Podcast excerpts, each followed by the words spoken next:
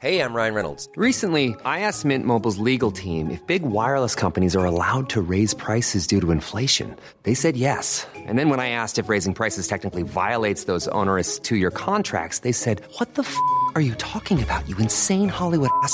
So to recap, we're cutting the price of Mint Unlimited from $30 a month to just $15 a month. Give it a try at mintmobile.com slash switch. $45 upfront for three months plus taxes and fees. Promo rate for new customers for limited time. Unlimited more than 40 gigabytes per month. Slows. Full terms at mintmobile.com.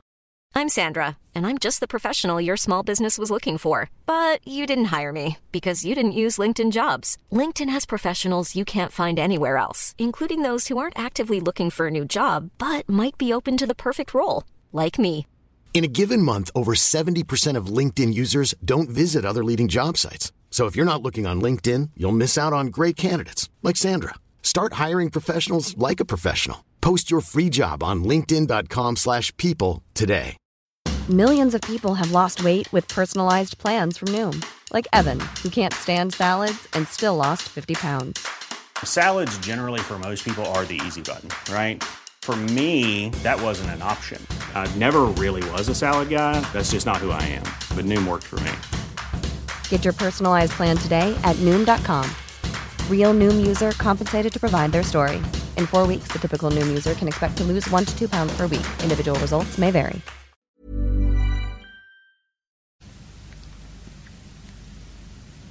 صفحه 551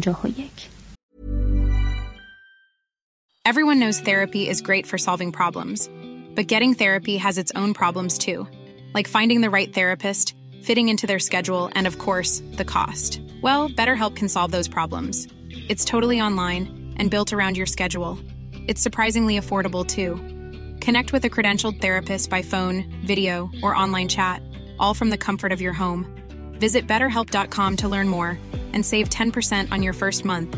That's BetterHelp H E L P. Hey Dave. Yeah, Randy. Since we founded Bombus, we've always said our socks, underwear, and t shirts are super soft. Any new ideas? Maybe sublimely soft. Or disgustingly cozy. Wait, what? I got it. Bombus. Absurdly comfortable essentials for yourself And for those facing homelessness. because one purchased equals one donated. Wow, did we just write an ad? Yes. Bombas. Big comfort for everyone. Go to bombas.com slash ACAST and use code ACAST for 20% off your first purchase. فقر و ثروت در همه جا دارای دو حد اقل و حد اکثر است. ولی در هیچ جا به اندازه هند یا آمریکای امروز نبود. در پایین ترین سطح یک اقلیت کوچک بردگان قرار داشت. روی آن سودرهها بودند که بیش از آنچه برده باشند کارگر مزدور به شمار می رفتند. وضع اجتماعی آنها مثل وضع تقریبا اغلب هندیان موروسی بود. فقری را که پدر دوبوا در سال 1820 میلادی وصف می کند نتیجه پنجاه سال بینظمی سیاسی بود. در عهد سلسله تیموریان هند وضع مردم نسبتاً بهتر شده بود. دستمزدها ناچیز بود. در عهد اکبر دستمزد کارگران از روزی سه سنت تا نه سنت نوسان داشت. در مقابل قیمتها هم به همین نسبت پایین بود. در سال 1600 در مقابل پرداخت یک روپیه که به طور عادی 32 نیم سنت است 88 کیلو گندم یا 126 کیلو جو خریداری می‌شد. در سال 1901 همان یک روپیه بهای 13 کیلو گندم یا 20 کیلو جو بود. یکی از انگلیسی های مقیم هند در سال 1616 وفور آزوقه را در سراسر کل مملکت بسیار عظیم توصیف می کند و می که در آنجا هر کس بی آنکه کمیابی یا قحط و قلایی باشد نان می‌خورد. انگلیسی دیگری که در قرن هفدهم در هند سیاحت می‌کرد متوجه شد که متوسط مخارج روزانهاش چهار سنت است. ثروت این کشور در عهد چندراگوپتا، ماوریا و شاه جهان به اوج خود رسیده بود. ثروت هند در عهد شاهان سلسله گوپتا در تمام جهان ضرب المثل شده بود.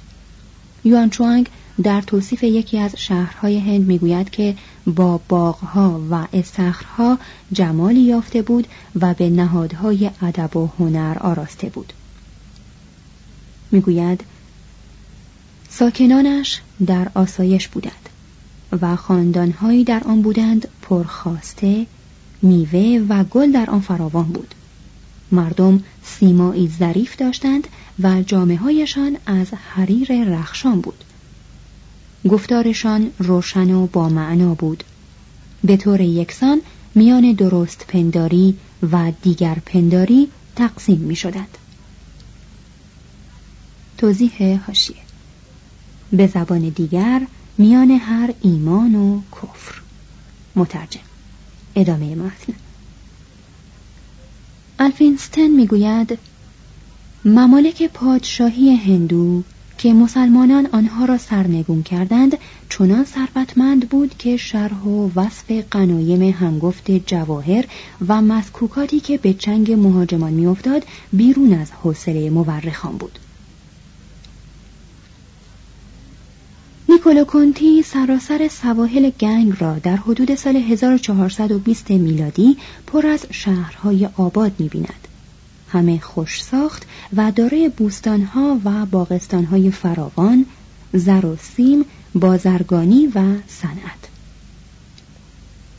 خزانه شاه جهان چنان سرشار بود که او دو اتاق محکم زیرزمینی داشت که گنجایش هر یک چهار هزار و دویست و پنجاه متر مکعب بود تقریبا سرشار از سیم و زر وینسنت سمیس می‌گوید مدارک آن زمان جای هیچ گونه شکی باقی نمی‌گذارد که جمعیت شهرهای مهمتر وضع مرفهی داشتند. جهانگردان هر یک از شهرهای آگره و فتحپور سیکری را بزرگتر از لندن وصف کردند. آنکوتیل دوپرون که در سال 1760 میلادی در مناطق مهراته سفر می کرد خود را در میان سادگی و سعادت عصر طلایی یافته است. مردم شاد پرنیرو و در سلامت کامل بودند. این جمله است که او گفته. کلایو که در سال 1759 میلادی از مرشدآباد دیدن می کرد اشاره می کند که پایتخت باستانی بنگال از حیث وسعت، جمعیت و ثروت با لندن زمان او برابری می کند. با کاخهایی بزرگتر از کاخهای اروپا و مردانی که از هر فردی در لندن ثروتمندتر بودند. کلایو می هند کشوری است که ثروت بیپایانی دارد. پارلمان بریتانیا کلایو را به اختلاس و ارتشا متهم کرد. مورد محاکمه قرار گرفت ولی با دفاع زیرکانه خیش تبرئه شد. وی نخست ثروتهایی را که پیرامون خود در هند دیده بود وصف کرد. و توضیح داد که چه شهرهای ثروتمندی حاضر بودند به او رشوه دهند تا از تاراج حتمی در امان بمانند. چه صرافانی که در دخمه های انباشته از جواهر و طلای خود را گشودند و در اختیارش گذاشتند. آنگاه به سخنان خود چنین پایان داد که من در این لحظه از قناعتم در شگفتم. صفحه 552 بخش دوم سازمان جامعه. سلطنت قانون قانون نامه مانو تکامل نظام طبقاتی ظهور برهمنان امتیازات و قدرتهای آنها تعهدات آنها در دفاع از طبقه. چون راه کم و خراب بود و ارتباطات به دشواری انجام می گرفت تصرف هند آسانتر از اداره کردن آن بود. بنابر وضع جغرافیایی این نیم قاره چنین مقرر شد که این سرزمین تا پیدا شدن راه آهن در آن به شکل آمیزه ای از ایالات مجزا باقی بماند. در چنین شرایطی یک دولت فقط هنگامی می‌توانست امنیت داشته باشد که دارای ارتش شایسته ای باشد و ارتش هم در بحرانهای کثیرالوقوع هند نیاز به رهبری خودکامه داشت که در برابر بلاغت سیاسی مسون بماند. پس طبیعی است که آن شکل از حکومت که در هند تحول یافت حکومت پادشاهی بود. هنگامی که سلسله های بومی در هند حکومت می کردند مردم از آزادی زیادی برخوردار بودند نیمی از این آزادی معلول اجتماعات خود مختار روستاها و اصناف بازرگانی شهرها بود و نیمی دیگر هم به خاطر محدودیت هایی که اشرافیت برهمنی بر قدرت شاه تحمیل می کرد. قوانین مانو خود اگرچه بیشتر یک مجموعه اخلاق بود تا نظام قانونگذاری عملی اندیشه های اساسی هند را درباره سلطنت بیان می کند. به این معنا که سلطنت باید به طور منصفانه، نیرومند، پدروار و خیرخواه توده مردم باشد. فرمانروایان مسلمان کمتر از پیشینیان هندوی خود به این آرمانها و نظارتها توجه می کردند. اینان اقلیتی کشورگشا بودند و حکومتشان آشکارا تکیه بر برتری سلاحهایشان داشت. یکی از مورخان مسلمان صریحا می‌گوید ارتش منشأ و وسیله حکومت است اکبرشاه از این قاعده مستثنا بود. زیرا او اساسا متکی به پشتیبانی و حسن نیت مردمی بود که تحت استبداد ملایم و دلسوزانه او پیشرفت می‌کردند. شاید در آن عصر حکومت وی بهترین حکومت ممکن بود. عیب اساسی این گونه حکومت چنان که پیش از این دیده ایم آن بود که به منش پادشاه وابسته بود. مثلا آن اقتدار متمرکز عالی که در عهد اکبر خیرخواه مردم بود در عهد اورنگزیب بنیانکن مردم شد. شاهان تیموری و افغان چون خود به قهر و عنف بر تخت نشسته بودند همیشه میبایست منظره کشته شدن را پیش چشم داشته باشند و جنگ هایی که بر سر تخت و تاج می کردند گرچه مثل انتخابات جدید عصر ما به زندگانی اقتصادی آسیب نمی رساند کمابیش تا همان اندازه گران تمام می شد. توضیح هاشیه داستان چگونگی مسموم شدن قیاس الدین سلطان دهلی به سال 1501 میلادی به دست پسرش نصیر الدین نمونه ای از این گونه مبارزات خونین بر سر جانشینی است جهانگیر که تمام هم خود را به کار برده بود تا پدرش اکبرشاه را از سلطنت خلع کند ماجرای کشته شدن قیاس الدین را چنین شرح می‌دهد. بعد از آن به امارت مقبره حکام طبقه خلجیه که قبر روسیاه ازل و ابد نصیرالدین نیز در اینجا واقع بود رفتم. مشهور است که این بی سعادت به قتل پدر خود سلطان قیاس الدین که در سن هشتاد سالگی بوده اقدام نموده. دو مرتبه زهر داد و او با زهر مهرهی که در بازو داشت دفع آن نمود. در مرتبه سوم کاسه شربتی به زهر آمیخته به دست خود به پدر داد که این را میباید نوشید. پدر چون احتمام آن در این کار فهمید اول زهر مهره را از بازوی خود باز کرده پیش او انداخت و روی عجز و نیاز به درگاه خالق بینیاز آورده بر زبان راند که خداوندا. عمر من به هشتاد رسیده و این مدت را به دولت و اشرت و کامرانی گذرانیدم. چنانچه هیچ پادشاهی را میسر نگشته. اکنون که زمان بازپسین من است امیدوارم که نصیر را به خون نگیری و موت مرا به عجل مقدر حساب کنی و از او بازخواست آن ننمایی. بعد از ادای این کلمات آن کاسه شربت زهر آمیخته را درکشید و جان به جان آفرین سپرد. بر زبان هاست که چون شیرخان افغان در ایام سلطنت و حکومت خود با وجود حیوان طبعی بر سر قبر نصیر الدین رسید به جهت همین عمل شنی به جمعی که همراه او بودند فرمود که چوبها بر قبر او زدند. من نیز چون به قبر او رسیدم لگدی چند بر گور زده به بنده هایی که در ملازمت بودند فرمودم تا قبر او را لگدکاری نمودند. چون خاطر بدین تسلا نشد گفتم که گور او را شکافته اجزای ناپاک او را به آتش اندازند باز به خاطر رسید که چون آتش نوری است از انوار الهی حیف است که به سوختن جسد کثیف او آن جوهر لطیف آلوده گردد و نیز مبادا که از این سوخته در نشعه دیگر تخفیفی در عذاب او رود. فرمودم که استخوانهای فرسوده را با اجزای خاک شده در دریای نربده انداختند ادامه متن در عهد سلسله های مسلمان قانون فقط اراده امپراتور یا سلطان بود و در زمان شاهان هندو آمیزه در همی از فرمانهای شاه سنن روستاها و مقررات طبقاتی جای آن را می گرفت.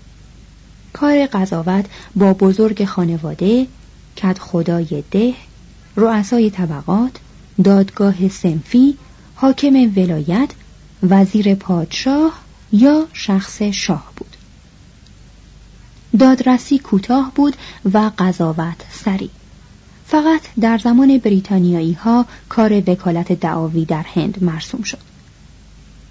در زمان کلیه سلسله ها شکنجه و تعذیب در کار بود تا اینکه فیروز شاه آن را منسوخ کرد.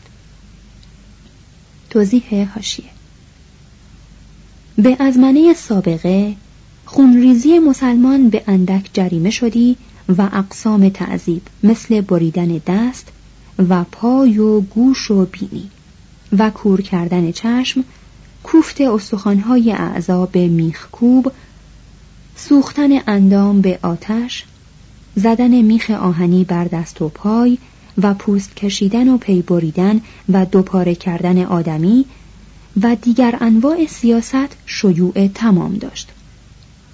حق سبحانه تعالی مرا توفیقی داد که جمیع آن را منسوخ ساختم. تاریخ فرشته مترجم. ادامه متن. جزای هر یک از جنایات بزرگ از قبیل دزدی از خانه ها آسیب رسانیدن به اموال سلطان مرگ بود.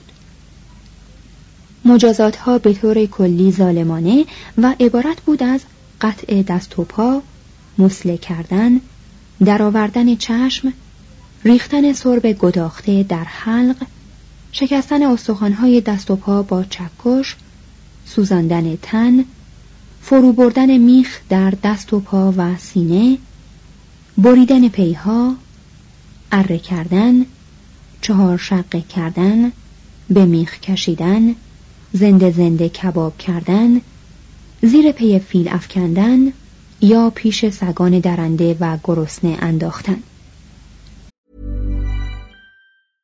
Hey, it's Paige DeSorbo from Giggly Squad. High quality fashion without the price tag. Say hello to Quince.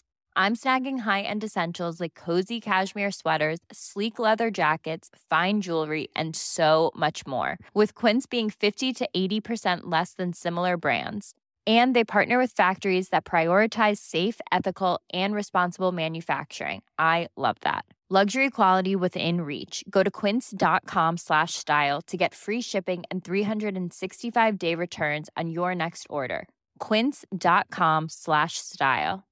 Imagine the softest sheets you've ever felt. Now imagine them getting even softer over time that's what you'll feel with Bowl and Branch's organic cotton sheets. In a recent customer survey, 96% replied that Bowl and Branch sheets get softer with every wash. Start getting your best night's sleep in these sheets that get softer and softer for years to come. Try their sheets with a 30-night guarantee. Plus, get 15% off your first order at bowlandbranch.com. Code BUTTERY. Exclusions apply. See site for details. توضیح هاشیه. انواع دیگر مجازات های مبتنی بر احساس لذت از آزار و شکنجه را می‌توان در اثر دوبوا صفحه 659 ملاحظه کرد. ادامه متن. در سراسر هند هیچ قانون ای در کار نبود. در امور معمولی زندگی در مشاسترها کار قانون را می کردند و اینها کتاب های درسی منظومی بود که مقررات و وظایف هر طبقه را معین می کرد و به وسیله برهمنان تعلیف و مبین روحیه سختگیر آنان بود. کهنترین این در مشاسترها قانوننامه مانو است.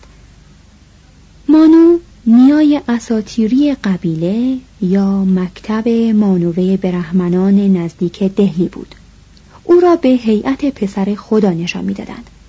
در حالی که قوانینش را از خود برهما می‌گیرد. این قانوننامه مرکب از 2685 سطر است. تاریخ تنظیم آن را سابقا 1200 قبل از میلاد می‌دانستند. اما اکنون دلایلی در دست است که آن را از نخستین قرون مسیحی می‌دانند. در اصل به عنوان راهنمایی برای رفتار درست طبقه براهمه مانوه تنظیم شد. اما به تدریج به صورت قانوننامه سلوک تمام جامعه هندو پذیرفته شد. و اگرچه شاهان مسلمان هرگز آن را به رسمیت نشناختند در داخل نظام طبقاتی از تمامی قدرت قانونی برخوردار بود.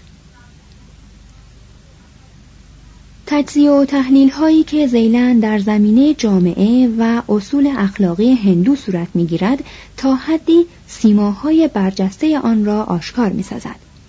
به طور کلی اساس آن مبتنی بر قبول روش آزمایش یا اوردالی و اجرای شدید و سخت قانون قصاص و تلقین مدام فضایل، حقوق و قدرت‌های طبقه براهمه بود. توضیح هاشیه اوردالی دوبوا اگرچه از هند خوشش نمی آمد معمولا حقیقت را می گوید.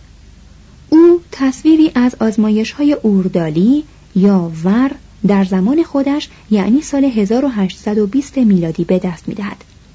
می گوید چند جور آزمایش ور هست. از این تعداد یکی ور روغن جوشان است که در آن تپاله گاو ریزند و متهم باید دستش را تا آرنج در آن فرو کند و دیگری ور مار است و آن چنان است که یک مار سمی را در سبدی که در آن حلقه ای یا سکه ای گذاشته اند قرار می دهند. و متهم باید با چشم بسته دست در آن سبد کند و آن حلقه یا سکه را بردارد. اگر در ور اول دستش نسوزد و یا در ور دوم مارش نیزد بیگناهیش کاملا ثابت شده است ادامه متن اثر این کار آن بود که استیلای نظام طبقاتی را بر جامعه هندو سختتر و شدیدتر می کرد. این نظام از دوره ودایی به بعد رفته رفته سختتر و پیچیده تر می شد. این سختی و پیچیدگی صرفا به این دلیل نبود که سرشت هر نهادی بر آن است که با گذشت زمان سختتر شود. بلکه به این علت بود که بیثباتی نظم سیاسی و حجوم اقوام و اعتقادات بیگانه به هند نظام طبقاتی را به صورت صد استواری در برابر آمیزش خون مسلمان و هندو درآورده بود. در روزگار ودایی طبقه ورنه یا رنگ بود. در قرون وسطای هند جاتی یا تولد یعنی گوهر و نژاد شد. طبقه ذات دوگانه ای داشت. یکی وراست وضع اجتماعی بود و دیگری قبول درمه یعنی پذیرش وظایف سنتی و کارهای طبقه بومی خود. سر و بزرگ این دستگاه و آنان که بیش از همه از آن متنعم می شدند هشت میلیون مردان طبقه براهمه بودند. برهمنان که مدتی بر اثر آین بودا در زمان آشوکا ناتوان شده بودند با آن پشتکار صبورانهی که خاص دستگاه های روحانی است منتظر فرصت ماندند تا آنکه دوره سلسله گوپتا فرا رسد و آنان بار دیگر قدرت و رهبری را به دست گیرند. از قرن دوم میلادی به بعد گزارش هایی در دست است که در آنها از دهش ها و عطایای گذافی عموما زمین که به طبقه برهمن داده شده سخن می رود.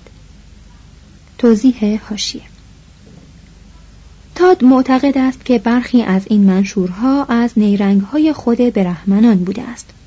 ادامه متن این دهش ها مثل همه اموال برهمنان تا هنگام آمدن بریتانیایی ها از پرداخت هر گونه مالیاتی معاف بود. قانون نامه مانو به شاه هشدار می دهد که هرگز از برهمن خراج نستاند. حتی آنگاه که همه منابع درآمدش از میان رفته باشد. زیرا برهمن که به خشم آید می‌تواند در دم شاه و همه سپاهش را با نفرین و خواندن متون مرموز رازورانه نابود کند در میان هندوان رسم نبود که نامه تنظیم کنند چون بنا بر سنت هندو اموال خانواده باید میان همه افراد آن خانواده مشترک باشد و خود به خود از متوفا به اولاد ذکور زنده او می رسید. توضیح هاشیه اما در میان دراویدی ها ارث به اولاد اوناس می رسید. ادامه متن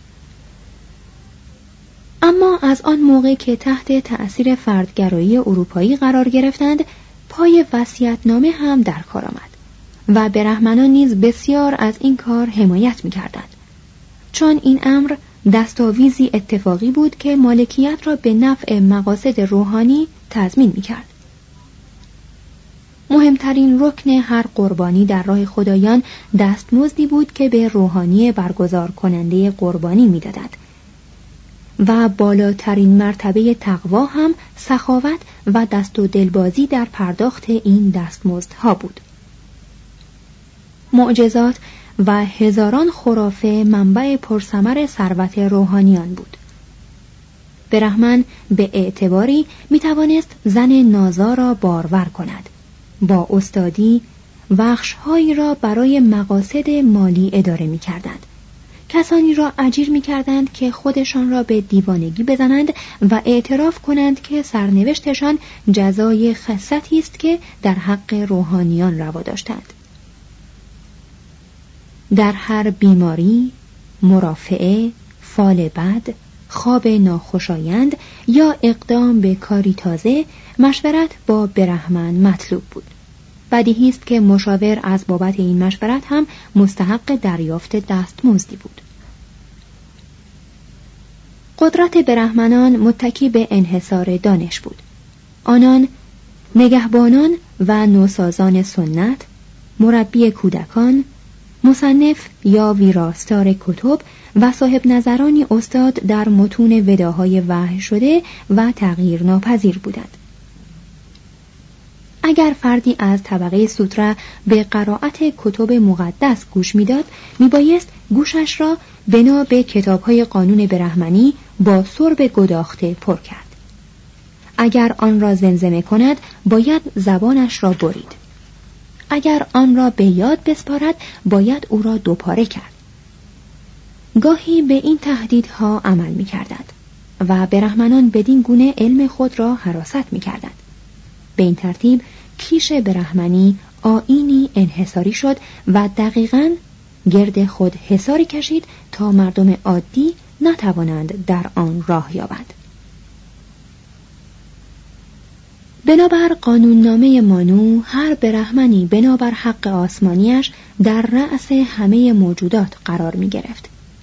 در عین حال هنگامی از کلیه قدرتها و امتیازات طبقه برا همه برخوردار می شد که پس از چندین سال آمادگی از طریق اجرای تشریفات خلعت پوشان با بند سرشته دوباره زاد شود. از این لحظه به بعد وی مرد مقدسی می‌شد که خود و اموالش از مسئولیت خاصی برخوردار بودند در واقع بنابر مانو هرچه در این گیتی هست ملک برهمن است برهمنان را میبایست با پیشکش های عام و خاص نگاهداری کرد و این پیشکش ها نمی بایست جنبه صدقه یا احسان داشته باشد بلکه این کار یک تعهد مقدس است پذیرایی و مهمانی کردن از یک برهمن از والاترین تکالیف دینی محسوب می شد. و برهمنی که از صاحب خانه میهمان نوازی نمی‌دید می توانست تمامی اندوخته ثواب اعمال نیک صاحب خانه را بردارد و با خود ببرد. توضیح هاشیه گویا به برخی از گروه های برهمن از نظر جنسی هم منافعی تعلق می گرفت.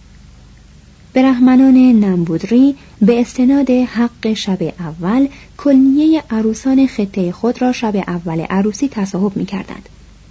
و برهمنان پشتیمارگیه در بمبئی تا این اواخر از این حق برخوردار می شدند. اگر قول دوبوا را باور کنیم برهمنان معبد تروپتی در جنوب شرقی هند می‌گفتند نازایی زنانی را که شبی را در معبد بگذرانند درمان خواهند کرد ادامه متن. هیچ برهمن را ولو مرتکب هر گونه جنایتی شده باشد نمی‌توانست کشت. شاه می‌توانست او را تبعید کند ولی میبایست به او اجازه دهد که مال و منانش را هم با خود ببرد. هر کس در صدد آن براید که برهمنی را کتک بزند مدت صد سال به عذاب دوزخ دچار خواهد شد. چنانچه کسی واقعا برهمنی را زده باشد به هزار سال عذاب دوزخ دچار خواهد شد. اگر فردی از طبقه سودره زن برهمنی را از راه بدر کند باید کلیه مایملک آن سودره را ضبط کرد و مردیش را برید. اگر سودرهی سودره دیگری را کشته باشد کفارهش ده ماده گاو است که باید به برهمنان بدهد. اگر فردی از طبقه ویسیه را کشته باشد باید صد گاو به برهمنان بدهد. و اگر کشتریهی را کشته باشد باید هزار گاو به برهمنان بدهد. و اگر برهمنی را بکشد باید او را کشت. تنها کشتن برهمن بود که واقعا قتل به حساب می آمد. این امتیازات متقابلا تکالیف و تعهداتی داشت که هم بیشمار بود و هم سنگین. برهمن نه فقط در مقام روحانی برگزار کننده قربانی عمل می کرد بلکه برای پیشه چون دبیری و تعلیم و تربیت و کارهای ادبی تربیت می شد. توضیح هاشیه همه مردان دین برهمن نبودند و بعدها هم خیلی از برهمنان روحانی مرد دین نبودند. در ایالات متحده بسیاری از برهمنان کارشان آشپزی است. ادامه متن. میبایست قانون بداند و وداها را بیاموزد و هر تکلیف دیگری هم که داشت تابع این وظیفه بود. حتی ذکر وداها بدون توجه به آینها و اعمال او را سزاوار سعادت ابدی می کرد. و اگر ریگ ودا را از بر می کرد می توانست جهان را بی آنکه حرجی بر وی باشد نابود کند.